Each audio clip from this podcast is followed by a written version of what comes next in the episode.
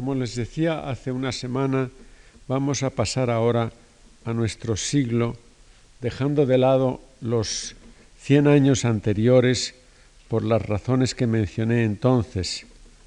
Hacia 1900 se observa además una distinta orientación geográfica de la historia intelectual latinoamericana que marca casi el rompimiento de una tradición de dos siglos. Me refiero al comienzo de la relación con Alemania como el país modelo y a una de sus consecuencias, la restauración de la universidad como centro principal de la actividad intelectual. Recordemos de paso que desde la, independencia la universidad había sido cerrada o muy limitada en muchos países, pues se la consideraba como baluarte de las ideologías unidas al dominio español y, por supuesto, a la Iglesia. Esto tuvo particular importancia en el renacimiento de los estudios filosóficos, la relación con Alemania.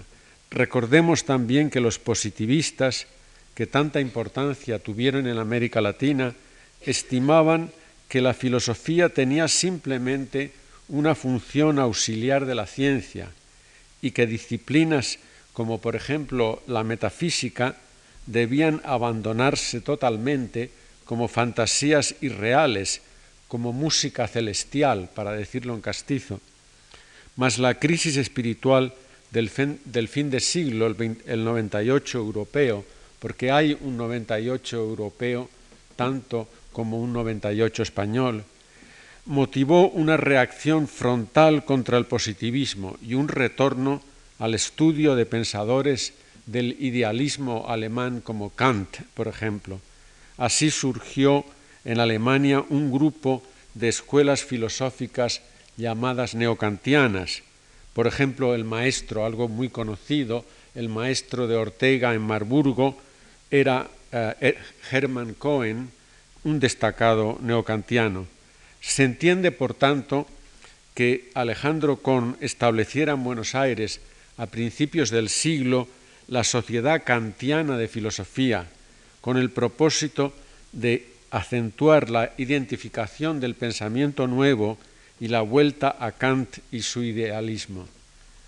Anotemos también que a finales del siglo la Universidad de Buenos Aires estableció por vez primera una facultad de filosofía y letras.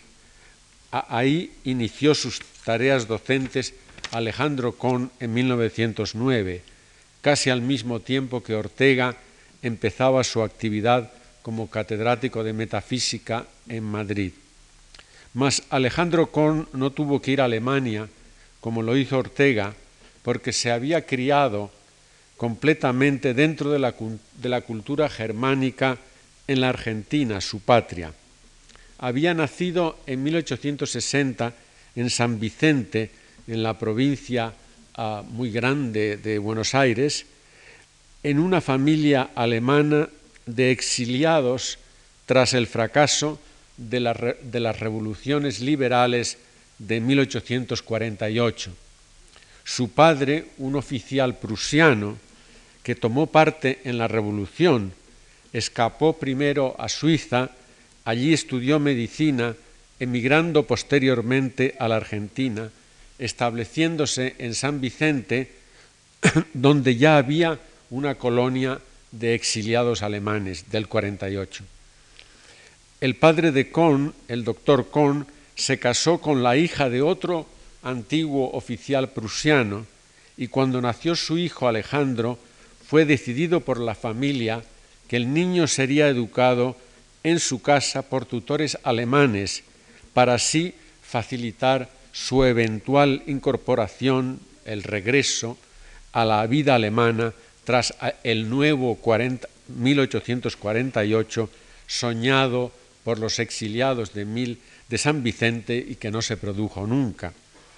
El doctor Kohn se convirtió en un legendario médico de campo que a todos ayudaba y Alejandro decidió también ser médico rural, pero inició en la Facultad de Filosofía y Letras sus estudios de Filosofía y Letras.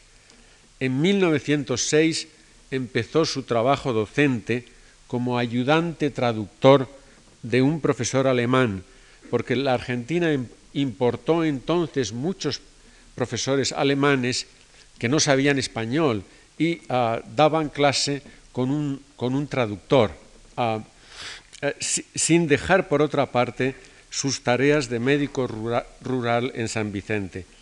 Una de esas tareas fue la de dirigir un asilo para enfermos mentales graves.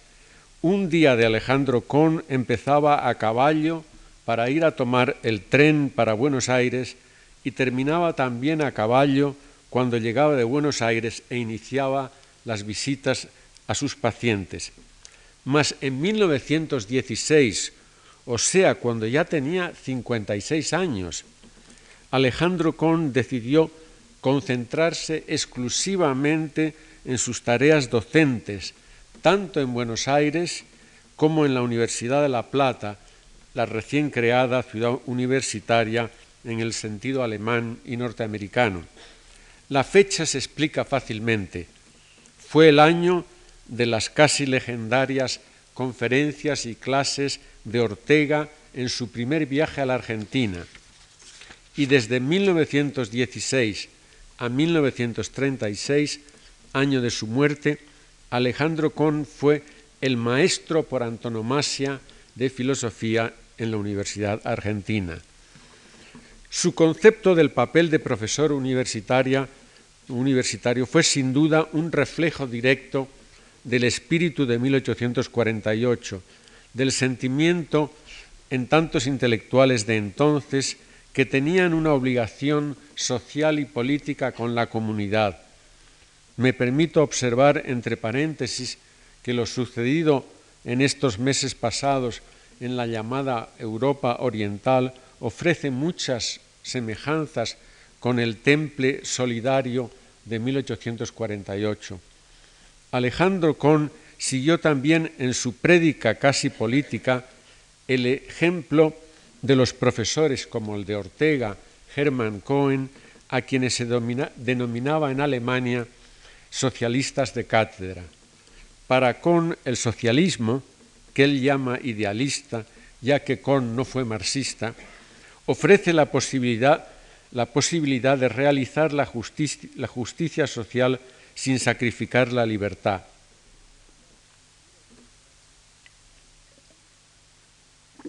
O, de aliar cultura y democracia al insistir en la prioridad de la dignidad humana y de la autonomía individual. Por supuesto, Kohn se, se situaba entre los pensadores que los marxistas ortodoxos tachaban de reformistas, y precisamente algunos de los reformistas socialistas alemanes habían estudiado en Marburgo con Hermann Cohen. Su restauración del pensamiento kantiano obedecía, como en Kohn, a una afirmación de la singularidad de la vida personal frente a toda concepción mecanicista de la historia. Aunque lo que Kohn llamaba socialismo ético no procedía exclusivamente de los pensadores alemanes. A él se debe en gran medida la difusión en Argentina de los, en la Argentina de los años de su actividad docente mayor 1916-1936 del pensamiento del gran liberal italiano Benedetto Croce.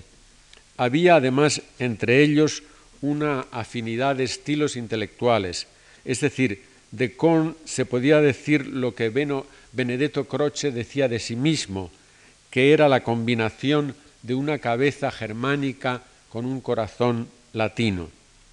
La, la analogía se ve en primer lugar entre Kohn y Croce en su versión de la historia. Para los dos, el ser humano crea la historia, en vez de padecerla impotentemente. De ahí la importancia de la filosofía, porque la, es la que da una dirección a la historia ah, como expresión del pensamiento humano, que hace a los seres humanos acercarse más y más a la libertad. Así escribía Alejandro Kohn. Humanizarse es aproximarse a la, realización íntegra de nuestra libertad. En esta idea consigue literalmente a Croce, que veía la historia, como ustedes saben, como la historia de la libertad. Claro que no de forma mecánica, sino por el constante empleo del pensamiento y de la voluntad. De ahí que pueda decirse que Con sea fundamentalmente un pensador solidario, aunque en él hubiera muchas ideas de diferentes filósofos europeos. Pero como ya hemos apuntado en las conferencias que di aquí en 1978, es muy característico de la historia intelectual latinoamericana la importación de ideas que cobran nueva vigencia al ser vividas intensamente por un pensador, por uno opinante, como diría Unamuno. Con dio así un ejemplo de integridad ética que todavía recuerdan quienes fueron sus alumnos. El Partido Socialista Argentino no llegó, sin embargo, a ser un partido políticamente efectivo, porque fue una agrupación sobre todo de intelectuales, mas no pudieron llegar a las masas obreras, a los grandes sindicatos. No es esta la ocasión para considerar la enorme tragedia de un país tan próximo espiritualmente a España como la República Argentina, pero conviene tener presente que quizás la imposibilidad para los socialistas argentinos de poder tener el apoyo de las masas obreras fue uno de los factores del triste estado presente de aquel país. Es menester también mencionar que en la actitud filosófica de Kohn había un factor que me atrevo a llamar negativo. Me refiero a la intensidad de su rechazo del positivismo y a su poca simpatía, o ninguna, mejor dicho, por todos los estudios de ciencias sociales que utilizaran métodos empíricos. Así, en tiempos de Kohn, hubo sociólogos argentinos que no pudieron adelantar mucho en el estudio de la sociedad argentina por utilizar métodos eh, empíricos. Kohn vio particularmente con temor también todo lo que fuera desarrollo económico que no estuviera unido al desarrollo paralelo de la justicia social, o más precisamente justicia social y cultura nacional. Es muy revelador que Kohn, criado como un niño alemán, reprochara a uno de los grandes argentinos de la generación de 1837, Alberdi, que quisiera imponer a su nación normas europeas y en particular que aspirara a poder traer a su patria lo que él llamaba población seria, esto es, inmigración del centro y norte de Europa para así compensar los factores negativos de la población de origen español e italiano. Aunque al mismo tiempo rechazaba Alberdi la importación de la filosofía alemana por juzgarla esencialmente protestante. Como ya hemos apuntado, Alejandro Kohn estimaba en cambio indispensable el estudio de la filosofía germánica y sobre todo la representada por los socialistas de cátedra de Cohen, como Cohen. Para Kohn ningún pensador serio podía desentenderse de la cuestión social. En esto era un fiel seguidor del médico argentino que fundó el Partido Socialista en 1896, el mismo año que fue establecida la Facultad de Filosofía y Letras, Juan Bautista Justo. Muchos de los afiliados al nuevo partido eran inmigrantes alemanes. Recordemos que en las elecciones alemanas de 1898 el Partido Socialista había recibido dos millones de votos y llegaría a ser en 1912 el mayor partido alemán en la Argentina tuvo cierta importancia en la ciudad de Buenos Aires que luego perdería, como ya señalamos. Sin embargo, el ejemplo de Korn hizo que muchos de sus discípulos se inscribieran en el Partido Socialista manteniendo la ilusión de 1848. Y no cabría hoy afirmar que dicha ilusión quizás esté reviviendo. Vamos ahora a pasar al extremo norteño de la América Latina, México, un país opuesto en cierto grado a la República Argentina, puesto que la emigración europea fue casi exclusivamente española y muy escasa en comparación con la del llamado cono sur del continente americano. Es quizás también el país con mayor proporción de población de origen mestizo y uno de los más respetuosos de su pasado prehispánico. La generación que corresponde a la de Con es la llamada generación del Ateneo de la Juventud, la de 1910, constituida por un grupo excepcional de jóvenes intelectuales que tienen un papel destacado en la Revolución Mexicana, iniciada ese año, el del centenario de la, justamente el del centenario de la independencia.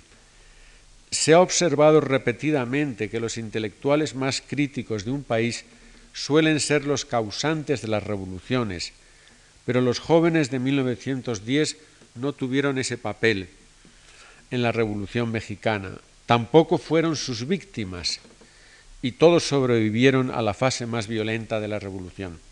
Es más, en gran medida dieron continuidad al impulso inicial de la revolución. Vamos a considerar en primer lugar la figura de José Vasconcelos, nacido en 1882 en Oaxaca como el dictador uh, Porfirio Díaz y como el gran héroe liberal del siglo XIX, el presidente Benito Juárez.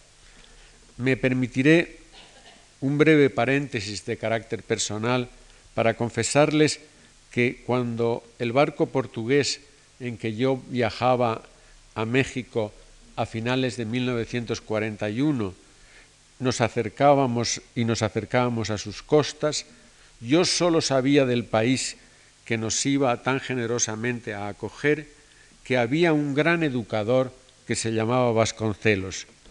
En una familia liberal española como la mía, no se quería hablar nunca de nada de América que recordara las violencias de la conquista, pero sí quizás uh, de uh, personas como Vasconcelos.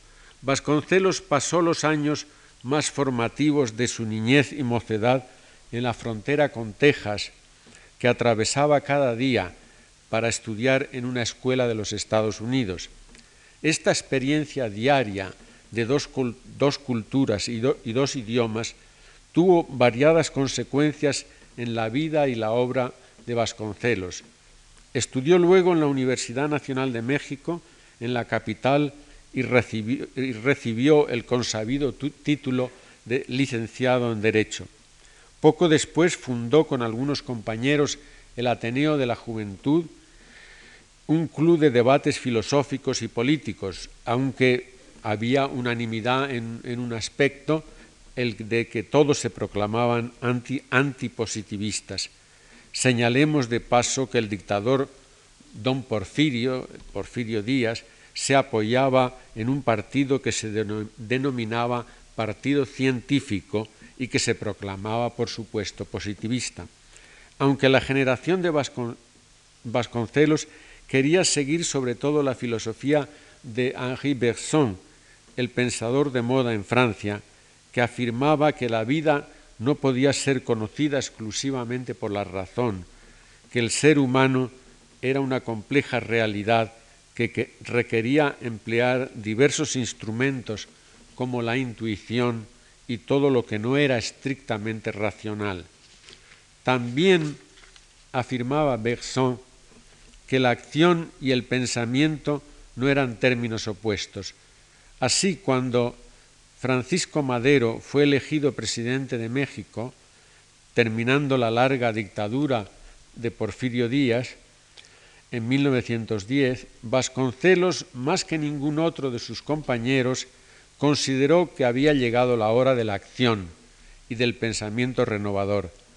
Pero dicha posibilidad recibió un tremendo golpe cuando el presidente Madero fue asesinado por un grupo militar el 22 de febrero de 1913 y Vasconcelo, como maderista, tuvo que escapar de México trasladándose a los Estados Unidos donde pasó varios años. Mas al encauzarse institucionalmente la Revolución Mexicana en 1920, Vasconcelo fue nombrado rector de la Universidad Nacional de México y al año siguiente, en 1921, ministro de Educación, el primero de la historia de México.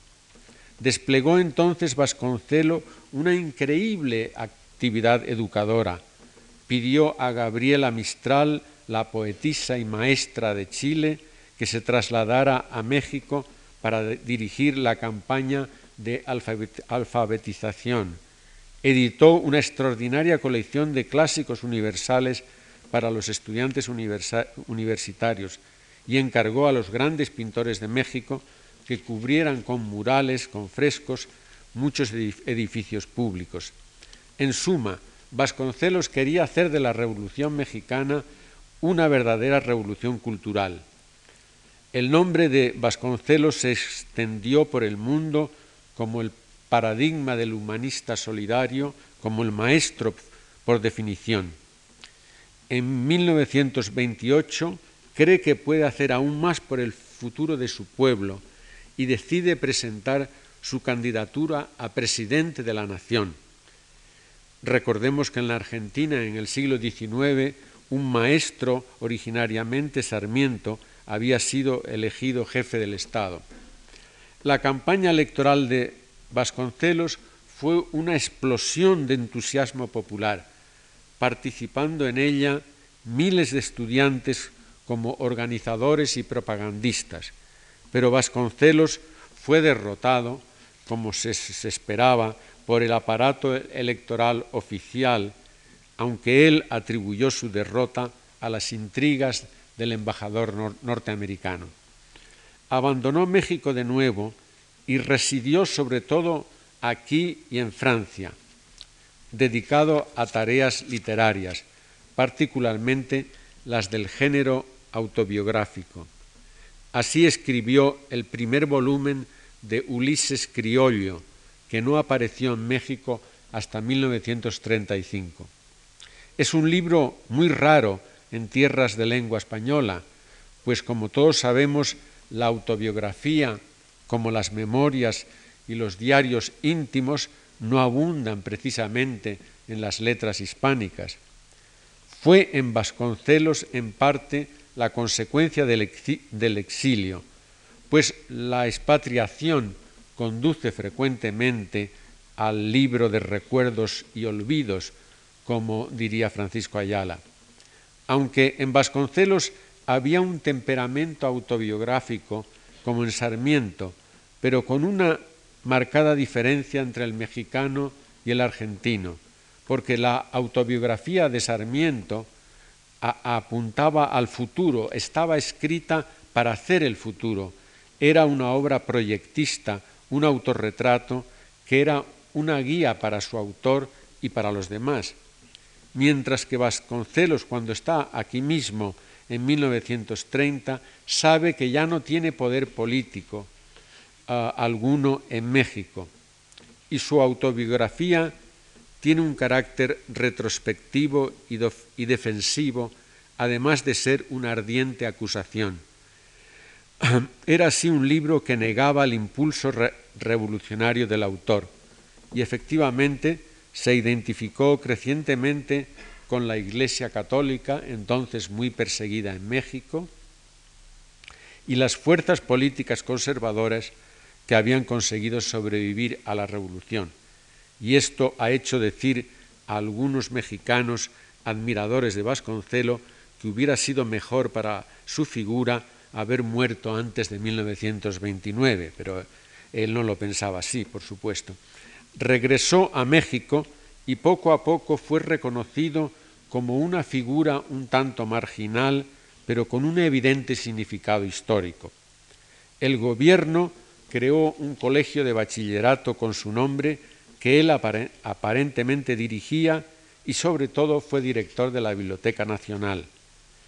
Al llegar yo a fines de 1941, supe que Vasconcelos daba un curso de filosofía en el citado colegio y conseguí asistir de oyente al iniciarse el curso en febrero. Vi entonces, para mi sorpresa, que todos los alumnos del colegio eran becarios de la desaparecida escuela preparatoria socialista de la época cardenista. Y esto en sí fue para mí una primera lección sobre el muy pragmático sistema político mexicano, puesto que todos sabían que Vasconcelos era un pensador en ese momento muy reaccionario. Las clases eran más bien un comentario sobre ciertos aspectos de su propia vida política y en verdad nos fascinaban, porque puede decirse que la autobiografía de Vasconcelos es un espejo fiel de la Revolución mexicana. En primer lugar, porque Vasconcelos se hizo con la Revolución. Vasconcelos recuerda a, uno de sus amigos del Ateneo de la, Juventud, el escritor, o más precisamente el humanista dominicano Pedro Enrique Zureña, que luego se trasladó a la Argentina, donde murió bastante joven, que mantenía que él quería escribir sobre los demás, Pedro Enrique Zureña, pero no sobre sí mismo. Y Vasconcelos le contesta diciendo que, en verdad Enrique Zureña quiere escribir sobre la vida humana, mientras que él aspiraba a crear vida con sus escritos.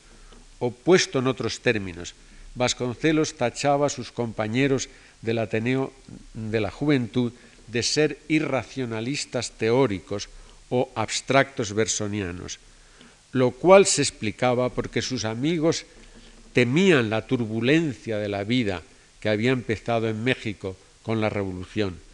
Para Vasconcelos, en cambio, tal turbulencia era el clima humano más apropiado para la expansión intelectual y emocional de su persona como una para él eh, la revolución era como una descomunal y caótica novela en la cual él era a la vez uno de los autores y uno de los personajes. Pero sobre todo para nuestros propósitos veamos cómo para Vasconcelos la revolución transforma a México, ofreciendo a los humildes el camino de la cultura universal y al mismo tiempo haciendo participar a su patria en la universalidad de la historia humana. Por, por, mi raza hablará el espíritu. El lema escogido por Vasconcelos para la renacida universidad expresa adecuadamente lo que él consideraba era la función más alta de las instituciones docentes americanas. Vasconcelos pasó años de contradicción con su pasado pero finalmente, cuando murió en 1959, empezó el que podríamos llamar retorno de Vasconcelos, que hoy ah, es visible en México. Alfonso Reyes, que murió muy poco después, hizo un elogio de su amigo que muestra la importancia extraordinaria de su figura. Siempre varonil y arrebatado, lleno de cumbres y abismos, este hombre, tan parecido a la tierra mexicana, deja en la conciencia nacional algo como una cicatriz de fuego y deja en mi ánimo el sentimiento de una presencia imperiosa, ardiente, que ni la muerte puede borrar. Añadiendo Reyes, lo tengo aquí a mi lado, nuestro diálogo no se interrumpe. Y en verdad la historia intelectual del siglo XX es en gran medida un diálogo entre Vasconcelos, el atormentado recreador de su patria, y la serena maestría de Alfonso Reyes, el que pedía, cito, el latín para las izquierdas. Quisiera hacer ahora un breve inciso para dejar constancia de la deuda que tiene la comunidad cultural española con don Alfonso Reyes. Como todos sabemos, este año pasado ha marcado el medio siglo del final del conflicto que se suele llamar Guerra Civil de España, pero también es el cincuentenario del comienzo de la emigración de un número apreciable de exiliados a México y otros países de ultramar. Para los profesores e investigadores científicos, México fundó en agosto de 1938, cuando era eh, indudable, por lo menos para México, que la guerra la perdería la Segunda República, la Casa de España en México, que acogería desde el otoño de 1938 a diversos intelectuales, transformándose más tarde, ya bajo la presidencia de Alfonso Reyes, en la hoy prestigiosa institución que se llama el Colegio de México. Remito a la persona interesada al estudio publicado recientemente por una de las profesoras del Colegio de México, Clara Lida, La Casa de España en México, 1988. Gracias a dicha institución, muchos españoles pudieron continuar casi inmediatamente tras su llegada a México sus propias tareas profesionales. Y en esta hora trágica de la América Latina, sería muy apropiado que España correspondiera a aquel gesto generoso de México con invitaciones adecuadas a muchos profesores, investigadores y estudiantes que tienen considerables dificultades de todo género en sus respectivos países. Alfonso Reyes, 1889-1959, es como apuntamos ante el reverso de la generación de 1910 si el anverso es Vasconcelos. Pertenecía a una familia muy del establecimiento porfirista, ya que su padre, el general Bernardo Reyes, era el gobernador del estado de Nuevo León, del cual es capital Monterrey. Tras su muerte en un asalto al Palacio Presidencial en México, Alfonso Reyes decide abandonar México trasladándose a Francia y España, donde se incorpora al Centro de Estudios Históricos dirigido por don Ramón Menéndez Pidal. Para Reyes, dentro de las modestas circunstancias del exilio, de la vida de un intelectual expatriado, estar en aquel Madrid de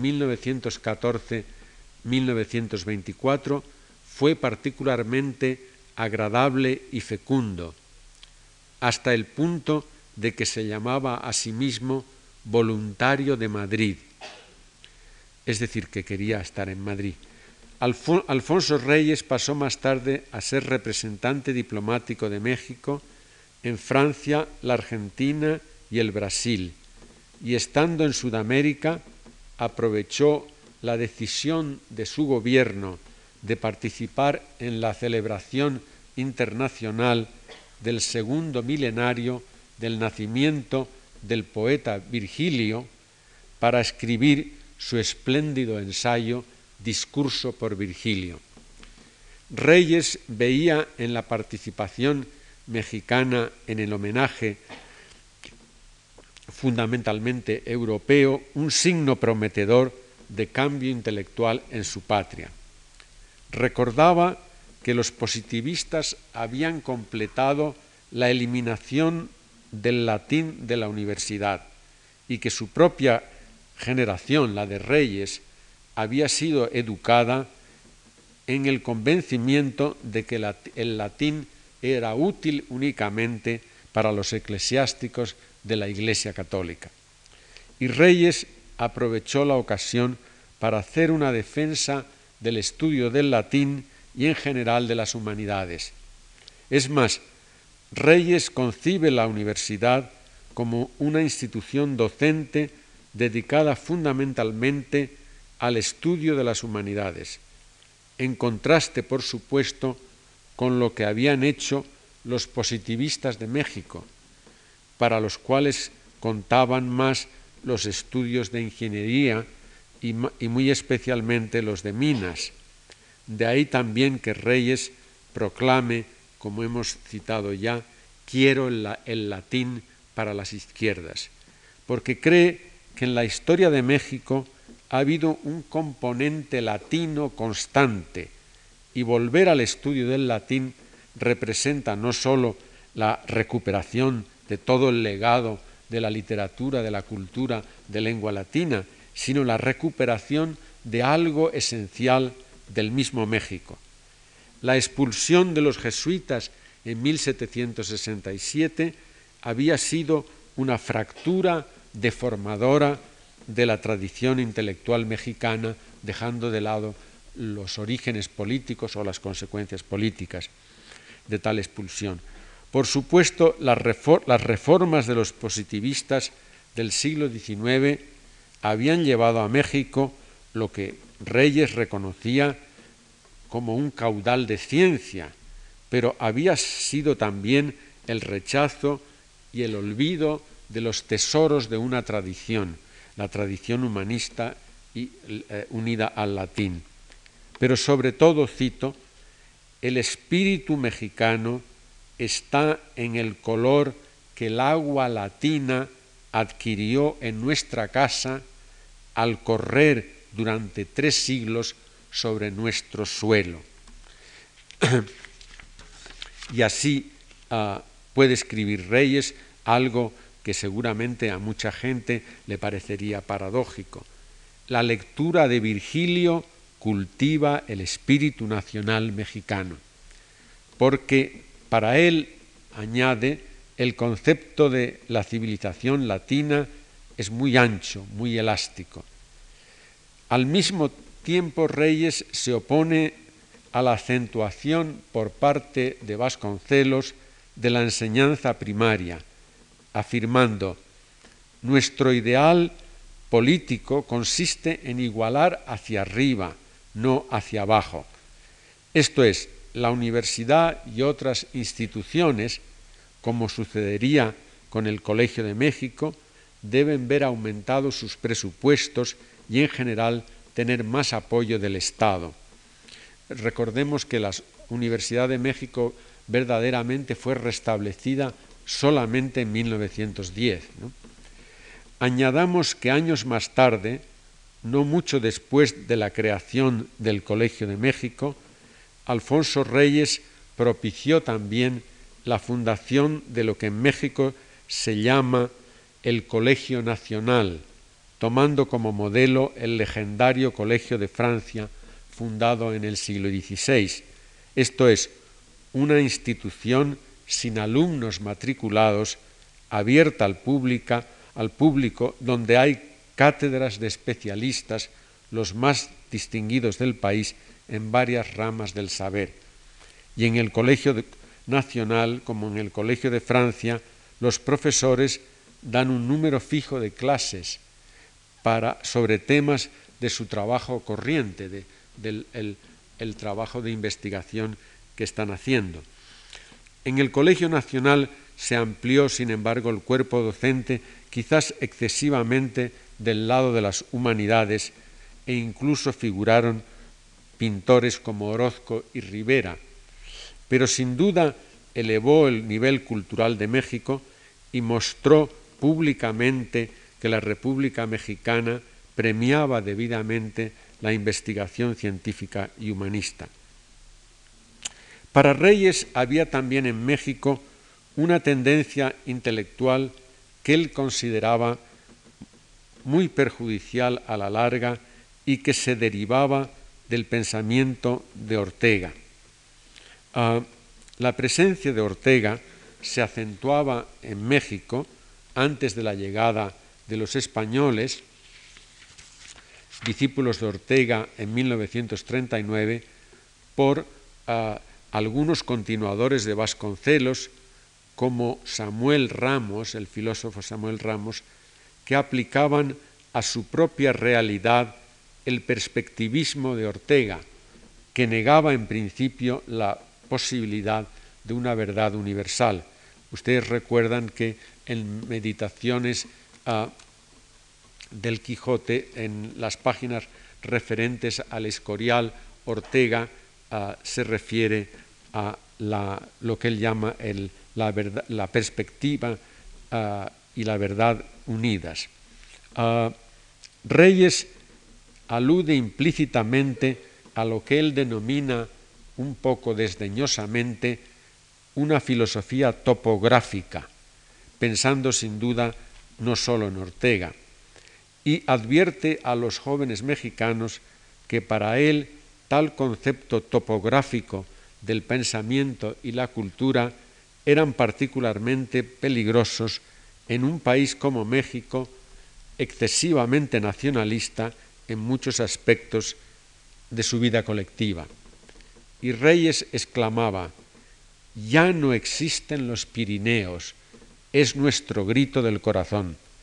Como todos recordarán, aquí Reyes alude a la exclamación supuesta de Luis XIV cuando fue proclamado rey de España en 1700 el primer Borbón Felipe V, Il n'y a plus de Pyrénées.